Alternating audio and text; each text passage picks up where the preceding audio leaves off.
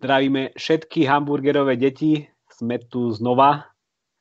S X-team karanténnym dielom. A samozrejme, zase sa budeme baviť o covide, ale teraz zabrusíme do takej témičky, ktorú vlastne nemáme úplne jasne pridelenú. A je to trh práce a rieši ho aj Robo, riešim ho aj ja, riešim ho aj Radovan. Takže pobavíme sa s Robom o tom, čo vlastne sa deje s trhom práce a skôr možno sa zahráme na takých prognostikov, že ako ten trh práce bude po tejto koronakríze vyzerať. Takže budeme v zásade filozofovať a ja keď si dala tento úvod, tak ma napadlo, že to môžeme rozdeliť na také dve časti. Prvá bude spojená s tým, že koronavírus so sebou prinesie ekonomické spomalenie, recesiu, niektorí hovoria, že až krízu. Takže ako na toto reagovať.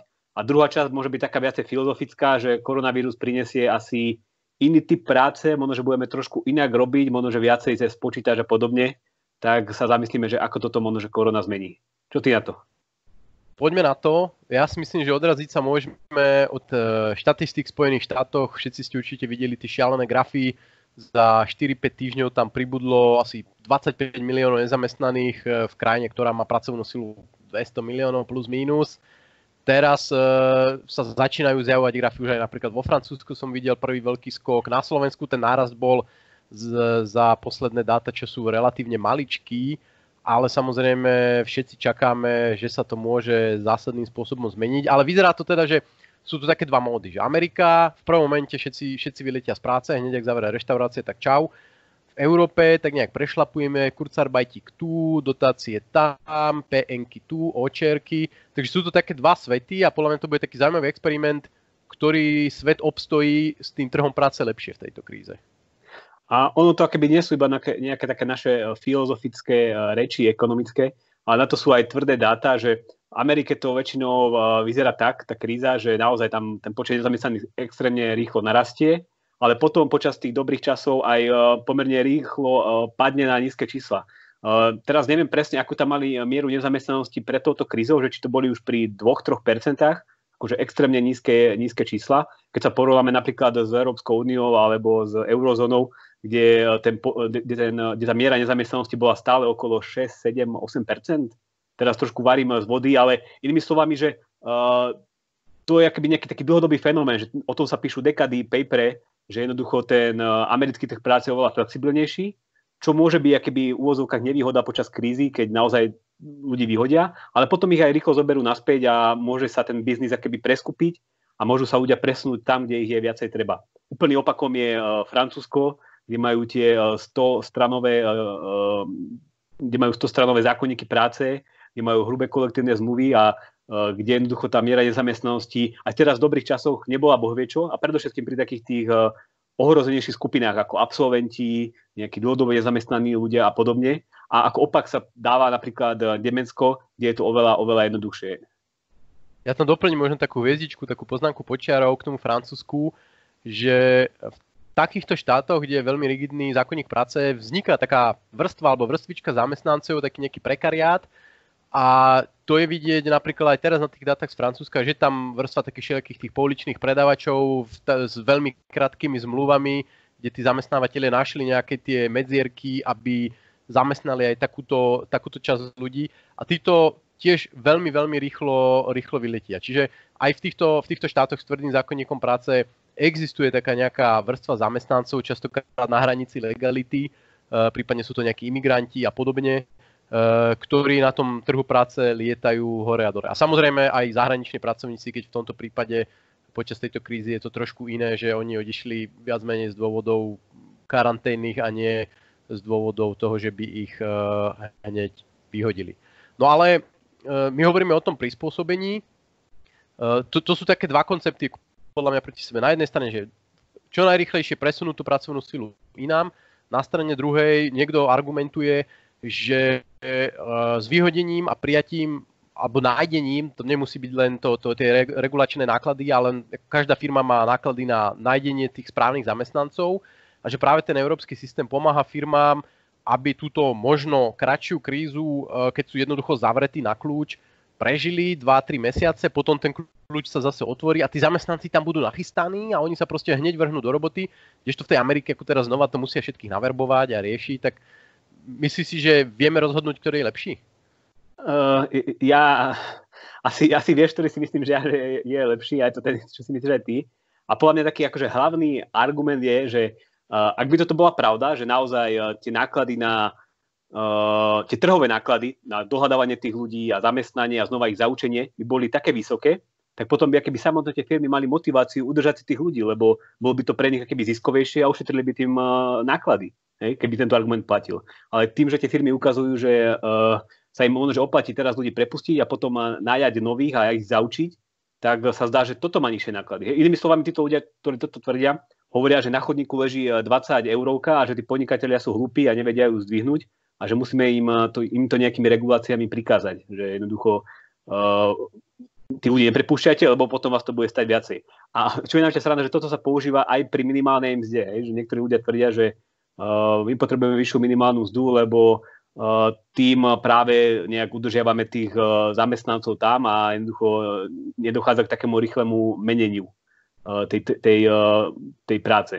A čo je akože celkom uh, sranda, pretože teraz prišla tá kríza a na Slovensku máme prijatý taký zákon, podľa ktorého jednoducho, ak nič neurobíme, tak na budúci rok sa zvýši minimálna mzda o skoro trinásť percent, čo je úplne extrémny šialený nárast.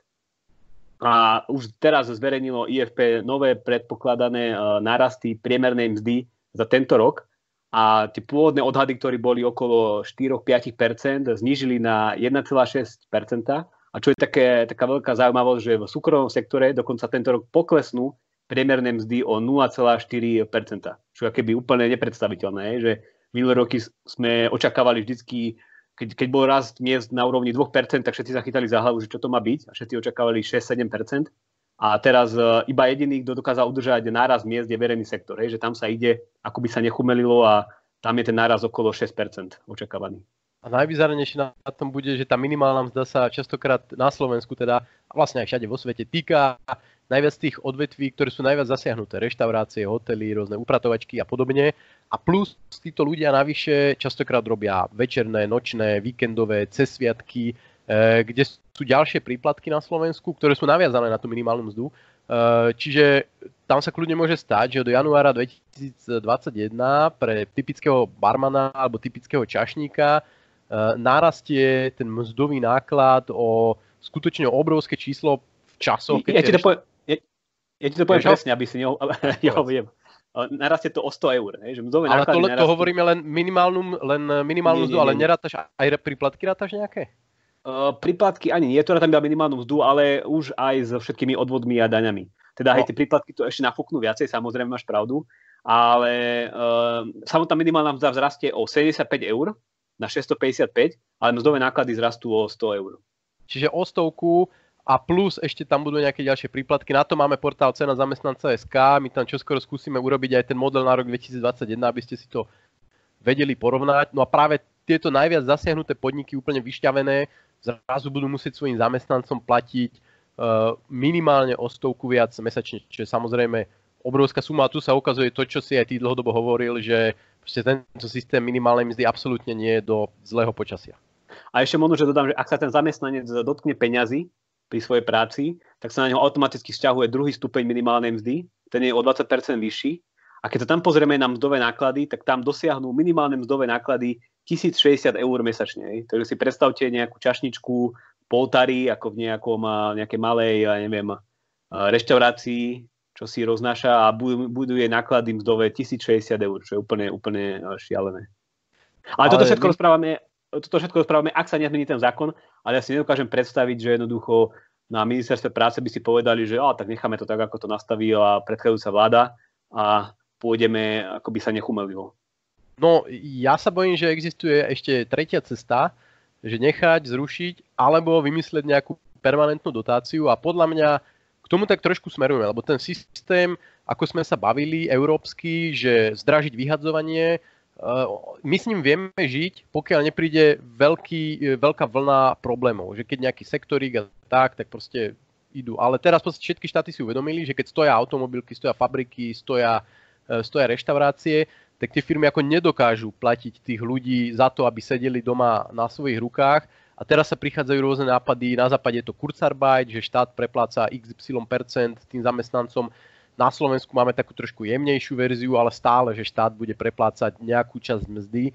A ja si myslím, že, že toto je jedna z možností, kam sa ten trh práce bude v nasledujúcich mesiacoch vyvíjať, že t- tá kríza bude taká hlboká, že štát ako keby akceptuje, že ten zamestnávateľ nemôže platiť, tu nemôže niesť náklady tej sociálnej politiky, Uh, respektíve ten zamestnávateľ donúti štát uh, pod hrozbou totálneho zavretia, že preplácaj mi čas mzdy.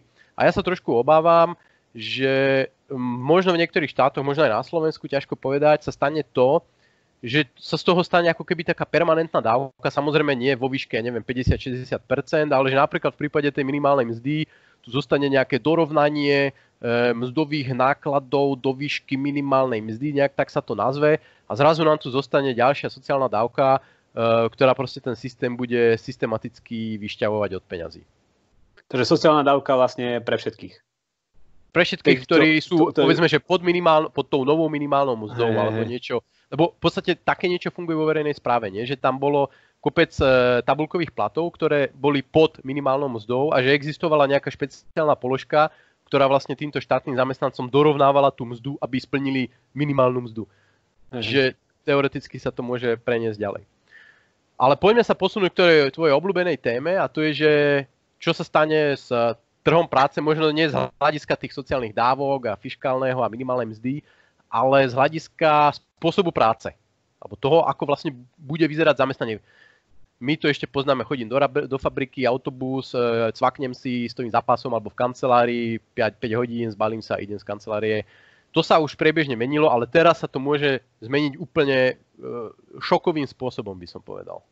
No, to ja neviem, že či sa zmení až takým šokovým spôsobom, že teraz všetci sa staneme uh, nejakí uh, vodiči uh, na platformách alebo nejakí doručovatelia na platformách, ale je pravda, že uh, aplikácie, ktoré sa napríklad uh, sústredia na to, že uh, doručujú nie iba jedlo z reštaurácií, čo všetci poznáme, ale sú aplikácie, ktoré doručujú, ja neviem, uh, nákupy z obchodov, z drogerií, z ja neviem, mesiarní a podobne. Teda akoby uh, tieto aplikácie uh, nielenže nabrali uh, veľké množstvo nových uh, kvázi uh, nezamestnancov, ale nejakých pracovníkov, ale začali rozširovať svoje portfólio, že začali akoby ďalšie a ďalšie obchody uh, zazmluvňovať a poskytujú im takú, takýto spôsob uh, dopravy. A uh, toto akože asi to bude budúcnosť pre uh, niektorých uh, zamestnancov, ale neviem, že či toto akoby bude, ako ty si to popísal, nejaký taký veľký šok. Skôr si myslím, že um, ten internet zmení to, že dnes veľa ľudí uh, pracuje na počítači, aj my pracujeme na počítači, a práve títo ľudia uh, budú môcť veľmi jednoducho a oveľa väčšej miere budú pracovať uh, cez, uh, do, z, doma, z domu cez internet a cez počítač. A toto akoby už, za toto už sú nejaké uh, dáta. Uh, čítal som nejaké články z uh, čínskych provincií, kde sa teda t- ten vírus prehnal uh, tou krajinou. Množstvo ľudí začalo pracovať na home office. Narastlo extrémne uh, počet uh, neviem, videokonferenčných hovorov a podobne. A keď tam uh, začali pomaly otvárať tú ekonomiku a vrácať sa v úvozovkách do normálnych uh, kolají, tak uh, ten nárast využívania internetu na prácu sa ako až tak extrémne nezmenil. Teda inými slovami, že ten zvyk tam akoby ostal medzi tými ľuďmi a začali normálne akoby oveľa väčšej miere pracovať z domu a využívať internet na to, aby sa nejak koordinovali. Presne to som mal na mysli, inak dneska som rozoberal lešenie, nerobím len za počítačom. Presne to som mal na mysli, keď som hovoril o tom šoku, lebo jedna vec je, alebo jedna charakteristika je to gig economy, že teda bude viac šoférov Uberu a prenajímateľov Airbnb a, a podobne. Inak nie je to vždy len o platformách. U nás tuto v meste jedna, jedni taxíky si proste prelepili dvere nálepkou, že nakúpime vám a donesieme nákup. Nepotrebujú žiadnu aplikáciu, len proste z taxíku sa stal pojazdný nákupca. Ale toto práve, čo ty hovorí, že ja to nevnímal len, že budeme robiť z domu a proste nebudem sedieť na zadku v kancelárii, ale budem sedieť doma. Ale mne to príde, že teraz sa ako keby mení aj taká tá dynamika tej práce a to rozdelenie dňa, že to bolo ráno zavezem deti do školy, potom osem hodín v robote, vrátim sa a idem do posilky, alebo si dám pivo, alebo kúkam telku. Teraz hlavne teda tí, čo sú jak my kancelárske krysy, fungujú, že celý deň, celý deň aj pracujú, aj sa učia s deťmi, aj umývajú riady, aj kosia záhradu. A že vlastne ako keby zmizol pojem pracovného času a práca tak ako keby, zase nepoznám čísla, je to len môj taký anekdotický pocit, ale tá práca postupne ako keby sa viac vliala do tohto života a to je podľa mňa jedna zo zmien, čo uh, táto korona kríza môže priniesť a teda je otázne, či sa nám to bude páčiť alebo nie. Takže popri rozoberaní lešení si odpovedal novinárom a v hlave si, si písal článok. Tak to presne tak, presne tak. Telefón vo vrecku a len som utral pod a riešil som proste analytické veci a potom zase som chytil devätnásť a dvadsaťdva kľúč a, a krútil hey. ďalej šroby. Hey, hey, tiež som už vypínal miešačku, keď mi volali z uh, Markýzy, aby som dal nejaké vyjadrenie. Ale čo ma napadlo, keď si ty ešte hovoril, že ako sa to mení, tak teraz vznikla nová aplikácia v Českej republike, lebo jedných Slovákov, ktorí žijú v Prahe, napadlo spojiť dva problémy a takým spôsobom ich vyriešiť, že na jednej strane tu máme hotely, ktoré sú zatvorené, prázdne, kde chýbajú turisti, na druhej strane sú tí ľudia, ktorí pracujú z, doma, z domu a zároveň možno, že tam majú deti, možno, že tam majú nejakých hlučných susedov, nemôžu sa sústrediť, nedokážu ako my pri rozoberaní lešení uh, pracovať. A pre takýchto ľudí práve akoby vytvorili túto aplikáciu a tí ľudia sa môžu uh, prihlásiť do hotelových prázdnych izieb, kde im tí hotelieri zabezpečia nejakú správnu klimu, nejaké občerstvenie, noviny a môžu odtiaľ celý deň pracovať za nejaké uh, extra lepšie ceny, než sú pôvodné uh, ceny za ubytovanie v tomto, v tomto hoteli. Teda takéto všelijaké spôsoby vznikajú, ako uh, využiť tie prázdne kapacity na jednej, na jednej strane a tú novú, nový spôsob práce na druhej strane. Sranda je, že sa to deje strašne rýchlo. V podstate túto situáciu tu máme koľko? šesť sedem týždňov a, a vlastne sa rodne, že vymysleli, ale už aj rozbehli takéto iniciatívy. Ale regulátori, politici budú trošku pozadu, ale príde moment, keď začnú reagovať na túto situáciu. A už teraz vidíme napríklad, že tuším v Nemecku požadujú nejakí politici, aby bolo zavedené právo na prácu z domu. Podľa mňa ale ešte bude veľmi zaujímavé sledovať, ako sa vlastne vyvinie to regulačné prostredie, lebo v podstate v práci ty máš kopec podmienok, ktoré ten zamestnávateľ musí splniť, nejaké bé ó zet pé, musíš sedieť na peknej stoličke, mať pitný režim, máš nejaký pracovný čas, právo e, na prestávku počas dňa. A v tom home office to de facto všetko mizne. Ale samozrejme určite uh, sa postavia nejakí moderní odborári a nejakí politici a podobne, ktorí toto budú požadovať, aby to bolo splnené aj doma, aby ten zamestnávateľ ťa nevykorisťoval, že musíš byť stále za počítačom a sedieť na bedničke od rajčín a, a proste tam muklovať. A mne bude teda veľmi zaujímavé sledovať, že akým spôsobom to budú chcieť implementovať, že či bude chodiť inšpektorát práce uh, k tebe domov, alebo do tých hotelov, alebo už proste ťa vystupujú, že kde si práve pripojený k netu a skontrolujú, či sedíš rovno a, a či si si dal obednú prestávku alebo, alebo niečo podobné, lebo toto podľa mňa uh, bude veľké lákadlo. Hej, uh, mňa ešte napadlo, že ty si hovoril o tých rýchlych uh, zmenách a naozaj uh, teraz aj veľké firmy, ako napríklad Amazon, začínajú prichádzať s nejakými návodmi a, návodmi a spôsobmi, ako sa pripraviť na to, že ten vírus tu bude pravdepodobne s nami dlhšie a možno, že sa bude vrácať, že sa na, na jeseň znova spustí nejaká, nejaká nákaza. A už majú akéby celé také akéby, uh, procesy, že čo robiť, aby uh, zabránili nejaké šírenie nákazy vo svojej fabrike. Taká samozrejmosť, že majú také tie veľké brány, kde uh, merajú teplotu svojim uh, zamestnancom. Potom som videl, že začínajú sa vytvárať nejaké špeciálne náramky na ruku, ktoré majú zabezpečovať to, že tí ľudia keby stále budú v nejakej vzdialenosti od seba, teda sa nemôže stať, že sa nejak z, z grupy na sebe a päť zamestnancov začnú tam proste hrať. Hej, ten náramok. Začne tam hrať, začnú tam hrať poker. Nie, možno začne pipať, alebo možno, že ich budú dokonca nejak keby sledovať z tých skladov, že jednoducho stále sa keby obchádzajú nejakými veľkými okruhmi. Alebo Amazon už začína vyvíjať svoje vlastné laboratória na to, aby testoval svojich zamestnancov, teda bude si možno zamestnávateľ pravidelne testovať to, či nie, nie sú jeho zamestnanci nakazení. Teda keby aj tá práca asi nejak aj v takých tých klasických zamestnaniach vo fabrikách trochu zmení svoj, svoj charakter. Že možno, že budú trošku inak vyzerať jedálne, hej, že nebudú všetci sedieť naraz v, v jednej veľkej miestnosti a, a tak ďalej. No, no lebo je to taký zaujímavé, že prvýkrát vlastne, som povedal, v histórii vyspelých štátov musia zamestnávateľia reagovať na takúto hrozbu, že im príde jeden zamestnanec nakazený, asymptomatický a odstaví im celú výrobu, lebo behom pár dní nakazí uh, polku, polku šichty. Čiže je je to veľmi zaujímavá skúška a veľmi zaujímavé riešenia tam vznikajú. A ja myslím, že týmto, týmto môžeme ukončiť. Jeden zaujímavý faktor home office je, že zamestnávateľ nemá ako kontrolovať, či človek nepije. Takže možno, možno k obedu si šupnem pivo, ale to som nepovedal. A všetkých ostatných teda pozdravujeme a vidíme sa zase za týždeň snáď. Snáď. Majte sa.